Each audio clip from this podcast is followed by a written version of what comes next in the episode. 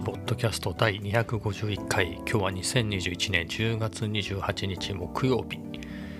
えー、現在の時刻は21時13分です。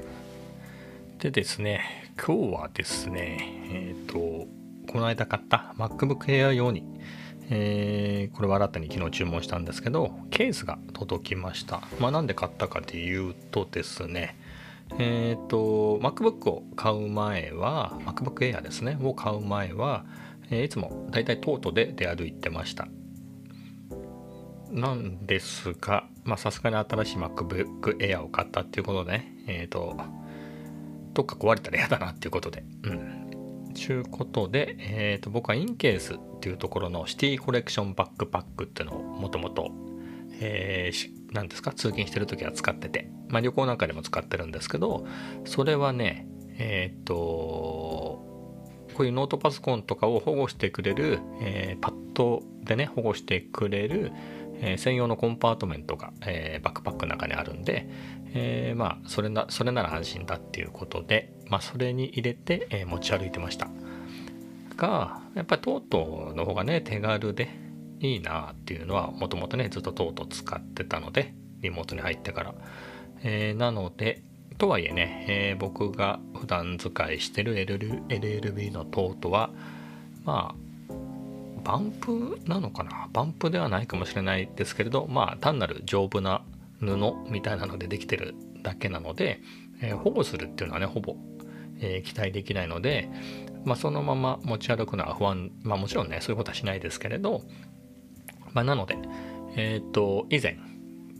から持ってた MacBook Pro 15インチ用にね、えー、買ったフェルトのケースがあったので、まあ、ブカブカなんですけど、それに入れて持ち歩いてました。えー、まあね、なんですかね、重重いからこんなの持ち歩かないやっていうんであれば、えー、持ち歩かないし、えー、もしくは、なんだろう、どうしても持ち歩きたければ、その重さ的に、なんだろう、トートだときついなっていうんであれば、まあ、インケースのね、バックパックに入れて持ち歩けばいいやっていうふうに思ってたんですけど、思いのほか軽く感じたので、まあ、これだったらやっぱりちゃんとしたケースを買って、えー、普段から、えー、持ち歩こうかなっていうことで、えー、そういうわけで買いました。で、物はね、もう定価で2000円しないぐらいのやつですね。イナテックっていうメーカーなんですけど、えー、実はその先ほどね言った MacBook Pro の15インチの時にそこの製品を買って。でね、えー、それが2014年かな。で2016年に MacBook の12インチを買った時もあのサイズ違いで同じやつを買ってたんですね、えー、なのでまあ、えー、値段の割にすごく品質がいいのでまあもちろん安いやつなんでねそめちゃめちゃ高品質ってわけではないですけれどでも2000円だからって言って安かろう悪かろうみたいなのではないっていうねうんっていうものなので、まあ、ここ3個目っていうことで安心だなっていうことで、えー、買いました。まあ、そこもね、いろんな種類出してるんで、まあそ、そこではね、パッドが厚めで保護、保護重視か、それとも最低限の保護で、え、ー、と、持ち運びしやすさ重視か、モビリティ重視かみたいなのでは悩んだんですけれど、えー、まあ、せっかくなんでね、保護重視でうん。まあ、他にそんなにトートに入れるものもないしっていうことで、えー、ちょっと厚めのやつを買いました。でそれが届いたんで早速、まあ、どんなものかで言うと何つうかな、まあ、MacBook、まあ、大体13.3インチのぐらいのノートが入るようになってるんですけれど、まあ、中は本当に、えー、厚手のパッドで何て言うんですかね縁縁っていうのかないうところは、えー、側面はそれで保護されますでまあ表と裏もそれなりのパッドが入ってる感じですかね。まあ、緩衝材で傷がつきにくくなってる。で、あとは、うんとね、何ていうんですかね、縦横で言うと、上から見た状態でね、縦横で言うと、えー、短い方の辺にファスナーがあって、まあ、そこから出し入れするっていう形ですね。で、他に外側に、えー、そこそこの大きさのポケットがあって、まあ、あんまり荷物が入る感じはないですけれど、まあ、それでも例えば、まあ、ジッパー閉めなくてもいいんだったら iPad の10.5インチぐらいは入るよっていうようなねケースつけたままでまあそういうのをしないんであればちょっとした例えば僕が使ってるまあ、外付けの SSD とかケーブル類なんかを入れるのにはまあそっちの方がちょうどいいのかなっていう感じでしたね。でねイナテックはなんかお約束というかそういったケースを買うと同じ素材で作られたちっちゃいポーチがついてくるんですよね。うん、で今回もついてきたんでえっ、ー、とねそれがすごく嬉しいなと思ったのが最近ね結構充電関係でケーブルいっぱい持ち歩いてるんですよ。えっ、とそれで言うと、まあ、まずモバイルバッテリーで、まあ、ケーブルで言うと Apple Watch のケーブルえっ、とライトニング、えっ、とな USB-C ライトニングですね。iPhone とかを充電する用の。あとはえっ、とマイクロ USB のケーブル。これは何かっていうと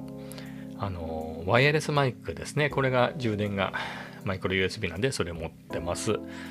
であとは USB to USB のケーブルも持ってます。これは何かっていうと、まあ、SSD をつないだりあとはオズマアクション用ですね。でさらに USB-A to USB-C のケーブル。これはあの α7C を充電する用のやつです。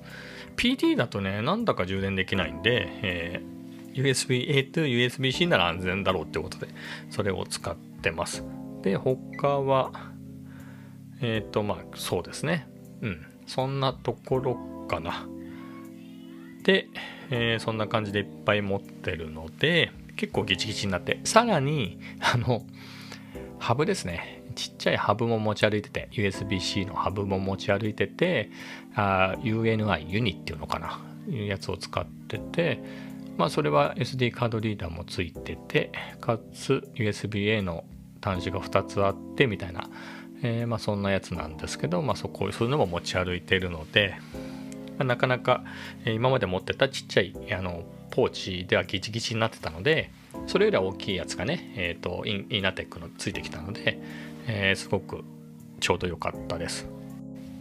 まあね、えー、そういうわけで早速っていうわけではないんですけれど、えーと、カフェ散歩にね持っていきました今日はね、えー、最近ハマり気味のマックですね。マクドナルドの方のマックに行きました。まあ何がハマってるかっていうとま、安いっていうのもそうですけど、まあ、コーヒーの味なんかあんまりよくわかんないんで、まあ、どれでもいいやと。よっぽど張り切った、えーと、映えるラテアートとかでもないんだったら、まあ、あとは雰囲気重視でね、えー、まあそれぞれのカフェに雰囲気があるので、ま、安ければいいってわけでもないのはありますけどね。まあでも安いのはそれはそれでやっぱり助かりますよね。というわけで、まあ、もう一つはあのモバイルオーダー。モバイルオーダーで言うとスタバとかでもありますけど、えー、僕がね、えー、先月かな？今月の頭？だったかスタバまで歩いていけるのかみたいなやつをね、えっ、ー、と Vlog で1本あげましたけど。まあね郊外ですから、まあ、僕の住んでる市町村市で言えばスタバいっぱいありますよ。ただね僕はその中心街には住んでないので僕の周りにはないと。えー、そういうわけで頑張って、えー、なんとなくのね方向を見定めて歩いていって近くまで行ったら、まあ、駅まで行けばね駅前にあるんだろうと思って行ったら駅前ではなく街道沿いにドライブスルーを併設したタイプのスタバがあって、まあ、それで2時間かかったってお話だったんですけどまあそんなぐらいでね、え、モバイルオーダーが使えるようなお店も特にないんですけどもマクドナルドぐらいはあると、えー、それで使ってみたらすごく便利で。うん、まあ並ばなくていいっていうのもそうですけど、まあ、っていうよりはあの注文するね、えー、注文するフロアとあの実際自分が食べるフロアが別な場合があって、まあ、そういうお店の場合ね、え、やっぱこの MacBook であったりねカメラなんかカメラはぶら下げていけばいいけどまあそういったものをね置いてちょっとでもね目を離してっていうのは不安なので、えー、持ってきてもらえるんだったらね、えー、それはすごくありがたいなっていうことで最近よく通ってます。まあとはあれですね、はしごするだとか、昼のカフェ散歩行った後、あとは夜ね、えー、あの就業後にね、えー、もうちょっと一人になりたいなみたいな時に、さっと行ってっていう時に、あのメインのカフェ散歩はね、やっぱりカフェなんで、まあ、雰囲気を楽しむってなると100、ね、500円ぐらいいっちゃってもしょうがないかなっていうのもあるんですけど、まあ、サラエボだったら340円かな。まあ、アイスコーヒーにすれば300円いかないぐらいですけど、まあでもねそんぐらいやっぱカフェ俺カフェラテだと300円以上してね500円ぐらいまでの間ぐらいですかね、え、はするんですがまあそれをはしごっていうとねこれ毎日のことだと。結構かかっちゃうなっていうことで。まあ2軒目がその150円とかあってのはすごくありがたいですよね。だからそれこそサラエボと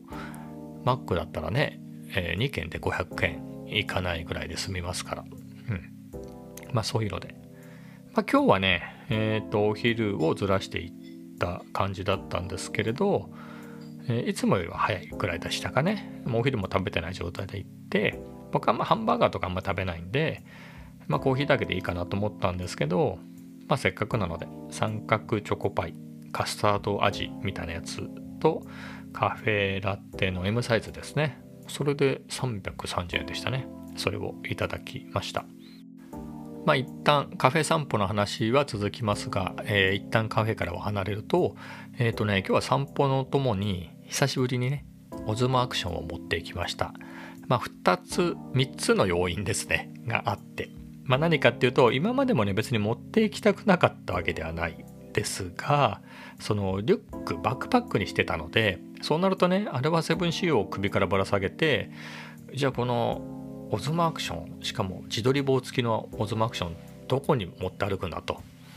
やっぱりバックパックにしまっていちいち出したりしまったりはめんどくさいですからね、まあ、そういう時にあの今までそのバックパックの前はトートパックで行ってたんでもう取らない時トートに入れといてねとかいうことが簡単にできたんですけれど、えー、バックパックはそうはいかなかったと。でそれをねあの あのイナテックのケースを買ったことでまた再びトートバッグ生活に戻れたので、えー、そういうわけでっていうのが一つの理由ですねオゾマアクション持ち歩いた。でもう一つは昨日、えー、オゾマアクションの後継機の DJI アクション2っていうのが出たっていう。昨日もねこの話しましたけど。まあということもあってちょっと久しぶりのオゾマアクション使いたいなと。で3つ目は今日すごく天気が良くて青空が青くてね、えー、光量もバッチリでで空も映えると。まあすごい超広角レンズですからね。こういうので撮った時にやっぱり空がグレーとかでね曇っててグレーとかってあんまり映えないんですけれど今日みたいなすごくね秋晴れ秋晴れっていいんですかね。ままだ秋だから。で空が青い時なんかはすごくねしかも光もバッチリあってすごく綺麗にねオズマアクション映るのでまあそういう3つの理由で、えー、オズマアクション持ってこうと。一回家出ちゃったんですけど戻って、えー、オズモアクション持ち出しました。でねまあ撮ったやつをねそのマクドナルドで取り込んで見てみたんですけれどやっぱ綺麗に撮れてましたね。うん、言った通り、さっき言った通りね、まあ、真っ昼間で光量も十分で空も青くて空気も澄んでいてっていうことで、まあ、全然、まあ、ボケはしないですけどね、ちっちゃいセンサーなんで、まあ、ボケとかが欲しいのでもなければ、うん、やっぱりオズモアクションいいなっていうのは思いましたね。まあ、オズモじゃなくてもその GoPro とかでもいいんでしょうけれど、うん、オズモアクション、まあ、あの手のね今時のアクションカメラ今時っつっても僕のね DJI じゃねえオズモアクション初代は2年前の機種ですけれどやっぱりね手ブレ補正もね強烈に電子手ブレ補正が効いてて滑らかだしもうやっぱいいなっていうのを改めて思いました。まあそういうのでいくとね、えー、昨日も話した DJI アクション2どうなのっていうところで言えばなんだろうな。自分があ自分の視点で撮るみたいなのをね気楽に撮るみたいなので言うとすごくマウントしやすいですよね。あのすごいちっちゃい本体で。でまあそれはいいなと思いますけれど、うん、まあ自撮りするかしないか問題なんだけど、うん、まあ自撮りするにせよあれか。どうせね真っ昼間液晶見えないんで一応まあ DJ じゃないオズマアクションにせよ GoPro はヒーロー9と10ですね。今10ですけどヒーロー9から自撮り用のフロント液晶ついてるんですけど、まあ、室内とかね夜だったら見えるけど昼間今日みたいな晴れの日何映ってるか全然見えないんでどうせ。まあそこでいくとあの本当の基本パック安い方のパックですね。の DJ アクション2でもいいのかなとは思いました、う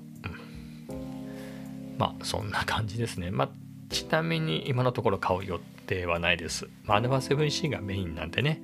えー、取り歩きっていうかなんだろう、自撮り取り歩きみたいなするときに、まあやっぱ手軽でいいなとかね、これから今はまだ分かんないですけど冬になってくとねあの晴れ空が綺麗で空気が澄んでしかも晴れの日が多くなるんで、まあ、そういう時で言うとオズマアクション的には日中のカフェ散歩とかそういうので、まあ、使いやすいシーンが増えるのかなと思うんで、うん、まあそんなところですかね。では一旦この話題から離れて、えっ、ー、とね、違う方の Mac、MacBook Air の方の話をしたいと思います。えっ、ー、とね、僕は,、えーと、JIS キーボードっていうのを使ってるんですね。ちなみにで言うと US キーボードも好きです。まあ、US キーボードとの出会いは MIPS の MIPS っていうね会社のねワークステーションをもう30年ぐらい前ですかね、え、当時の職場でその R3000 っていう CPU を使った製品を作るのにそのそれ用のコンパイラーとか C のコンパイラーとかその開発環境が必要必要だっていうことでその MIPS 製のなんて名前か忘れましたけどあのワークステーション買ってそれがね完全に英語しか使えない日本語環境がなかったんで買ったはいいけど意外と誰も使ってなくて、えー、僕が使わせてもらってた。独り占めはできないですけど、まあ、実質独り占めして、えー、使えるじじあの時間が多くて、まあ、当時ね僕の部署にはマッキントッシュなんかはなくてえっ、ー、とね隣のもっとお金を持ってる部署は SE30 とかをそのハードウェアの設計してる人たちだったかな？お金がいっぱいあったんで全員持ってましたねそこのグループは。うん。まあ、戻ってその話から戻ってきますけれど。でいくとまあそれでねえっ、ー、と X ウィンドウなんてのがね使えてちょっと Mac っぽいねああいう Window システムも使えてあとそういうのをなんつうのアイコンのエディターみたいなねえー、ドット絵でなんか、まあ、白黒のワークステーションだったんですけどそれでいろいろ壁紙を作ったりとかしてね、えー、楽しかったなとは思ってるんですけどまあそれが US キーボードだったんですね。まあちゅうことでまあもともと英語しか打てないから日本語を打つ必要がなかったんで、まあ、全然これは確かに理にかなってて打ちやすいなと思ってて。でねちょうどその頃か同じかちょっと23ヶ月前にあの僕はアミガっていうコモドールっていう会社のアミガっていうねベストセラーのあの海外でねベストセラーだった、えー、パソコンを買ったんですね。それ日本語版がなかったんで言うまでもなく US キーボードだったので、まあ、そういうこともあって、えー、US キーボードっていうのは馴染みがあって、えー、使ってましたと。なので、えー、US キーボードで全然良かったんですけど、まあ、使って、まあ、まあ自分で買った Mac で US キーボードっていうのは使ってない。っていうのは何でかっていうと、まあ、家族、まあ、一人暮らしの時で言うとなんだろうな。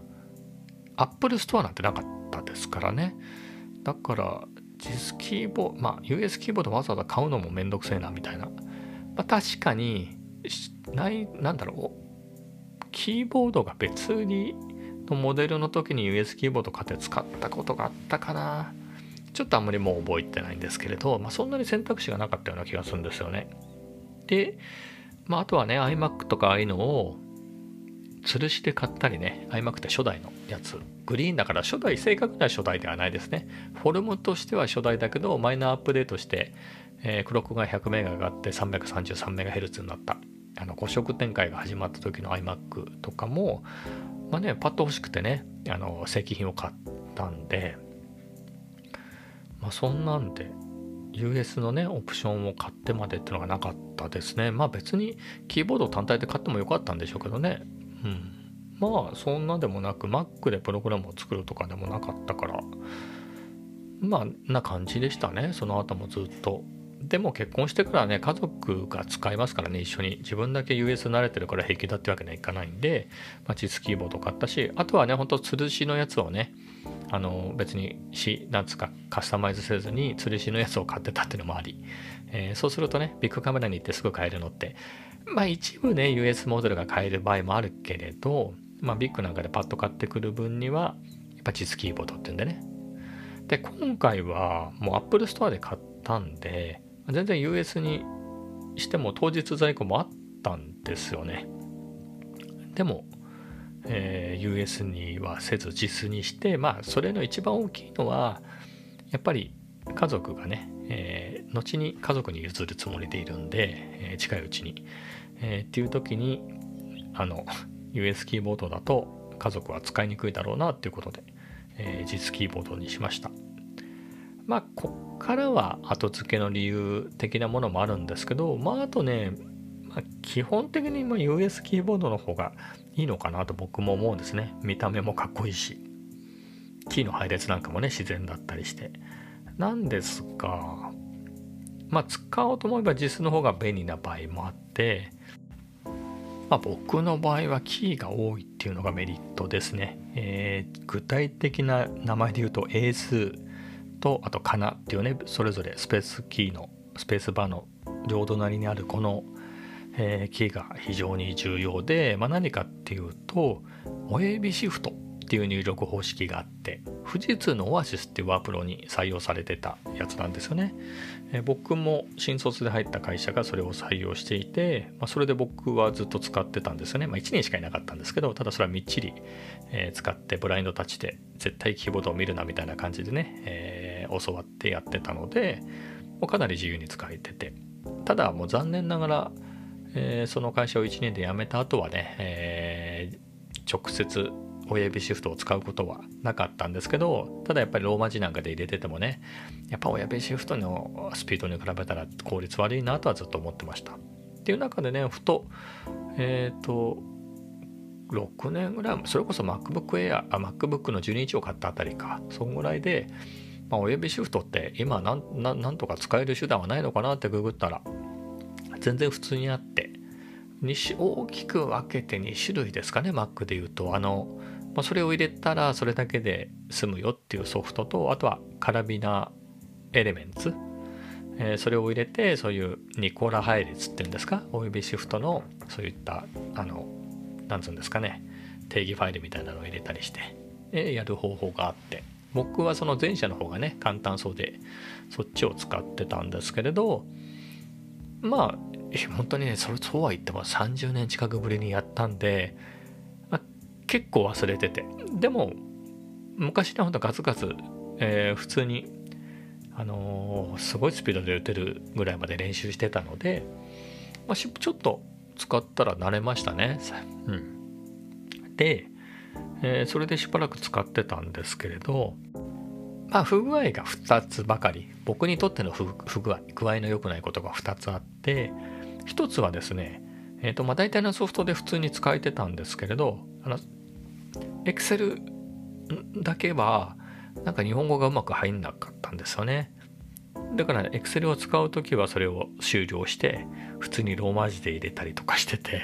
まあそれそういうのがあって。もう一つがあの英数キー英数キーが左シフトでかなを右シフトにしてます。これ自体は問題ないんですけどということはえーと、変換する前の状態であのほらアンダーバーみたいなのがついて今変換できるよっていう状態あるじゃないですか。ローマ字でも何でも同じですけどあの漢字変換する前の。その状態の時に親指シフトなんで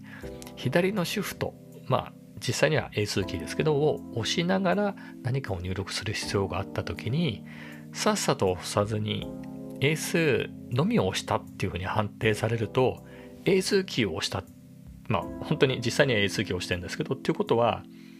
あの実際試してみると分かるんですけど変換これか今スペースキーを押せば変換できるよっていう状態でも A 数を押したら変換せずにそのまま確定しちゃってひらがなのままね確定しちゃってであの IME が A, A 数字に切り替わるんですよ。なのでタイミングが遅いとなんつうんだろう。うまく入らずにあ変換したかったのにみたいな。そういう変確定しちゃったよひらがなでみたいなことがあってそれが地味に、えー、ストレスでもういっかみたいな感じで使わなくなってまあそれでもう5年ぐらい経っちゃったって感じですね。なんですがまあ JIS ね俺は今 JIS でいいのかやっぱり US にまだ2週間経ってないんであのストアで買ってるんで返品できるんですね。なのでこれ US に取り替えようかなとか思ったんですけれどまあでもなぁと。まあ実のメリットってまあ さっき言った通り親指シフトはメリットだよなと。あのちなみに親指シフト自体はあの US キーボードでもできます。あのコマンドキーボードを左右のコマンドキーですね。あれをえーと、それぞれのシフトあの親指シフトっていうふうに割り当てるっていう方式があるんであ左右のじゃないですね。あの配置的に右のシフトを親指シフトをコマンドキー右のコマンドキーで左のシフトはスペースバーであの代用するっていう形でしたね。確か。うん、なんですが、まあ、僕はその親指シフトを Mac で試したことがあったのでまあカナト A2 を親指シフトで使う方がまあキーも分かれててね、うん、スペースはスペースで親指シフトキーもスペースバーは独立してちゃんとあったんで、まあ、こっちの方が馴染みがあるなと思って。だから親指シフトをまあ日本語はね打ちますから、まあ、親指シフトの方が早いしまたちょっと練習してね勘を取り戻せば全然サクサク入れられるしもう一回やろうかなと。そうしたらね、実デメリット出てくるんで、ちゅうことで、えー、昨日設定をし始めたんですね。まあ、最初はあの、さっき言ってたカラビナじゃない方の、なんて名前か忘れちゃったんで、まあ、の C から始まる、なんかそういうソフトがあって、アイコンが親っていう感じなんですけど、えっ、と、まあ、それを入れてやってたんですけど、なんかね、これ、アップルはこのソフトをちょっと責任持てないよ的なメッセージが出てきてまあそれはそうなんだけどストアに売ってるわけでもないしまあ一旦入れて動かしてうんいい感じだねとは思ったんですけれどまあどうせならもう一個の手段カラビナの方がいいかなと思ってちゅうのもカラビナの方がユーザーは多いんですよね。別に親指シフト用のソフトじゃなくてキーバインドを変えるっていうので便利なねキーバインド。あれがないと始まりませんよみたいな人も多くてこの間バスケさんのポッドキャストかな？違う、ポッドキャストだったような気がするんですね。でもバスケさんのポッドキャストじゃないな。あ、思い出した。あの、MacBook Air、このね、M1 の MacBook Air を買うにあたって、その出たばっかりのね、こういうのってほら、あの、そういう有名な人は、あの、あと、る、あの、出てすぐに買うじゃないですか。なので1年前ぐらいに遡って出てすぐにゲットした人たちので、えー、バスケさんも使ってたしリビルドの宮川さんもあの M1 の Mac mini を使ってたので、まあ、使ってるですね。なのでその頃のポッドキャストでそういう話してないかなってずっと遡ってエピソードを見つけてあったんですよ。いくつか、まあ、それで聞いたらちょっとバスケさんがゲストの回があってそれを聞いたらですねまあ、カラビナの話になってて、まあ、あれはすごくいいんであのサあのスポンサーっていうかサポートもしてるよみたいなことを言ってたんで、まあ、そういうねバスケさんも使うようなやつだったらもう安心だなっていうか、うん、信頼できるなと、え、別にそれでしあの何か不具合があったからといってバスケさんとかのせいにはしませんけどということもあってねカラビナの方で実現した方がいいなってことでいろいろ調べて。まあそういうニコラの定義ファイルみたいなのはねあのもう本当にカラビナエレメンツの、えー、と標準の機能でねあのネットから探してくるみたいなボタンを押してでニコラってやると出てきてそれ入れたらまできるんですけどまあ他にもねもうちょっと僕好みにカスタマイズしないとってことで確かねその定義ファイルが右のシフトがコマンドで左のシフトがスペースキーだったんですよね。それでやろうかなと思ったんですけど、どうもやりにくいんで、もうちょっと一生懸命調べて、えー、左のシフトは英数にしたりとか。で、あとね、困ったことに、僕の実キーボードなんだけど、そのカラビナ入れたらね、US キーボードっていう風に何度やっても、Mac もこのキーボードは何ですかみたいなことを聞いてきて、実ってやっても、実際に配列が配列っていうか、まあ、入力すると US キーボードになっちゃってて困ったんですけどまあそれは結局ねちゃんと説明の通りにあのカントリーコードとかもね、えー、45日本にして、えー、ってやったんですけれどまあ、結局再起動すればよかったっていうことがね分かって再起動したらちゃんとそこは治りました。で他にもせっかくだから直したいなってなったんですカラビナでやりたかったことがあって前は一回試してやめちゃったのがあの韓国語ですねえっ、ー、と僕はあの結構外国語が好きでえっ、ー、と外国語で言うと英語スペイン語韓国語ってやるんですけれどそれは結構日常的に打つんですねってなると結構 iPhone もそうなんですけど結構 IME がいっぱいで選ぶのが大変なんですよ。トグルでいいってわけにはいかないんで、えー、例えば今で言うと、まあ、設定でねキャップスロックキーををあのそういう英数かなのトグルにするみたいな設定って純正ねデフォルトでもそういうのを選べる。デフォルトっていうかあれか。Mac の標準の機能でも選べたりして。あとはね今で言うと地球儀器 FN キー、えー、ファンクションキーでいいんですかね。そのカーソルの隣の。これを押すと順繰りね、えー、IME をあの言語を切り替えてくれるっていうのがあるんですけど4つも入ってるとその例えば日本語を打ってて、えー、普通に打ってる時にスペイン語圏の友達からメッセージがメッセージが来たから返事をしたいっていう時にいくつ押すんだよって話なんですよね FN キーを。みたいなのがあって、えー、あとはもう本当に韓国語でもねあのもう韓国に帰っちゃったんですけどあの元の同僚で今業務委託でやってくれてるエンジニアの女性がいて、まあ、その人とは本当にほぼ毎日メッセージのやり取りをね、えー、社内の Teams のチャットでやり取りしてるんで、まあ、そういう時にねあの切り替えるのも結構めんどくさかったりするんで、まあ、そういうわけでこれを一発でね、えー、何かの起用をしたら韓国語の入力に切り替わるっていうふうにしたくて、まあ、それで設定してですね、まあ、結局キャップスロックをそれに当てました。っていうのも、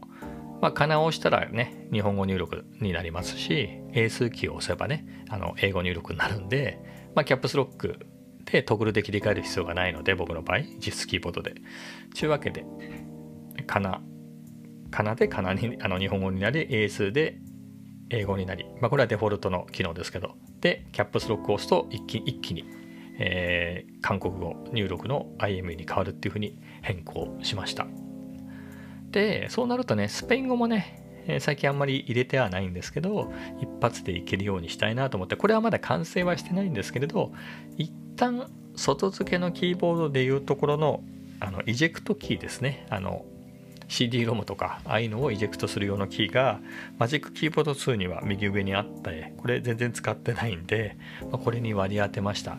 でこれを押すとあのスペイン語入力になるというふうにしたんですけどここで問題があってこれにしちゃうとね例えばかなをしたら日本語英語の場合だったら英数をしたら英語に切り替わるんですけどスペイン語入力の場合かなをして英数を押すと英語にならずにスペイン語と切り替わるんですよ。スペイン語とかなを行ったり来たりするようになっちゃうんですね。じゃあこれ困ったなっていうことで結構手間取ったんですけれどまあやっぱ Karabiner の設定であの新たにね、えー、モディファイして英数を単独で押したらあの US US じゃないな EN ですねあの言語を English に変えるっていうふうにな直してまあそれでなんとかなりましたっていうところでこれでねやっと4つの言語をね快適に切り替えられるようになりました。あとは、このイジェクトキーでいいのかっていうところですよね。あの、MacBook Air の内蔵キーボードの方にはイジェクトキーがないんで、まあ、これを、まあ、結局どこに割り当てるか。ファンクションキーがいいかなと思ってるんですね。例えば、ファンクションキーで言うと、まあ、僕、ファンクションキーとしてって使わないんですよね。まあ、だから、あの、コントロールキー、え？なんつうの？あの、ディスプレイの明るさを変えるやつとか、あの音楽を飛ばすとか止めるとか音量を変えるとかいうボタンにしてるんですけれどそこで例えば F5 とか F3 から F5、F6 か。で僕一切使ってないなと思って、まあ、何かっていうと多分ローンチパッドとかミッションコントロールとか F5 は空きですよね。まあ F5 はね実行とかでなんか意味があるからそのままでもいいかもしれないですけど。なので F3 のミッションコントロールなんか僕絶対使わないからここに割り当てたいなと思ってるんですけど。えっ、ー、と今のところうまくいってないです。まあみたいな感じですね。まあそんな感じで、えー、と実キーボードに意味を見出して、え、有効活用しようとしています。でね、えー、これは昔ノートで記事にしたことがあったんですけど、まあ、そんな感じで僕は、えーと、日本語の化して3つ外国語をやってますと。っていうとそういう時に例えば韓国語をやってる人だったら結構韓国キーボードかっこいいですよ。だし、えー、スペイン語のキーボードもかっこいいですよ。まあそれをどっちを選ぼうかなってどどっちかにしたら面白いかなっていうぐらい、えー、あのつまりあのキートップにねアルファベット以外にハングルが書いてあるわけですよいやーそれはねすっきりはしないですよね。日本語と一緒だから。一緒でその英語の他にハングルが入ってるわけだから。でもそう外国語をやってる人からするといやそこにキートップにハングル書いてあったら嬉しいもんですよ。なのでそういう観点でいくとなんか音打ちキーボード的なあのハングルキーボードも多分中僕は中国語が一切できないんですけど中国語のねあのいろいろ書いてあるキーボードもそのある意味ご当地キーボードだなと思って。だから僕の JIS ももうそういう意味ではねご当地キーボードですよ。あの多分日本語全く分かんないっていう人にとってはなんだか読めない文字がプリントしてあるね。だからそういう意味で結構いいなと思ってて、うん。まあ、ごちゃごちゃはしますけどね。えー、まあそういうこともあり、まあ、実でね、これを有効活用しようかなと思います。まあ素直に言うとねそういうソフトの設定もなくいけるんでかな入力がいいのかもしれないですけどやっぱりね親指シフト愛好家としてはもともとヘビーに使ってたユーザーからすると効率悪いんですよね。効率が悪い。もう最後だからねここ36分も喋っちゃったんですけど言っちゃうとまあかな使ってる人なんてほぼいないからいいでしょうけどあの親指シフトっていうのは、まあ、キーボードをね実際見ながら聞いてもらえればわかると思うんですけど一番上の段って、まあ、ファンクションキーの下の段って数字のキーが基本並んでますけどあの、カナキーって数字のところにもカナが割り当てられちゃってるんですよね。ちなみに1から順々に行くと、ぬ、ふ、あ、う、え、お、や、ゆ、よ、わ、ほ、へ、みたいな。だからその、ほ、へに至っては数字まで飛び越えちゃってますからね。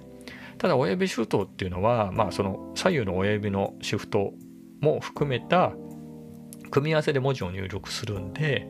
あのアルファベットと同じく3段までその下の段までしか使わないんであの日本語ねひらがなとか、まあ、そういう日本語の入力をしながらでも何の切り替えもなく数字が直接打てるっていうのがあってこれはまあローマ字やってる人は分かりますよね。普通ですよね。ローマ字であのかな入力ローマ字入力してても数字は簡単に打ってるじゃないですか。まあそんな感じでね、えー、なのでもう 1, 1 1回で1文字入れられるっていう意味ではかなも一緒ですけれど、えー、さらに数字まで簡単に入れられるっていうのかね。あと指の移動が少ないと。まあそういうわけで、えー、親指シフトをね、えー、せっかくニコラでいい環境が作れたんで、えー、ガンガンガンガンノートとかもね、え更新していこうかなと思います、えそういうわけで今日はだいぶ長くなりましたね。38分ということで、え、それではまた。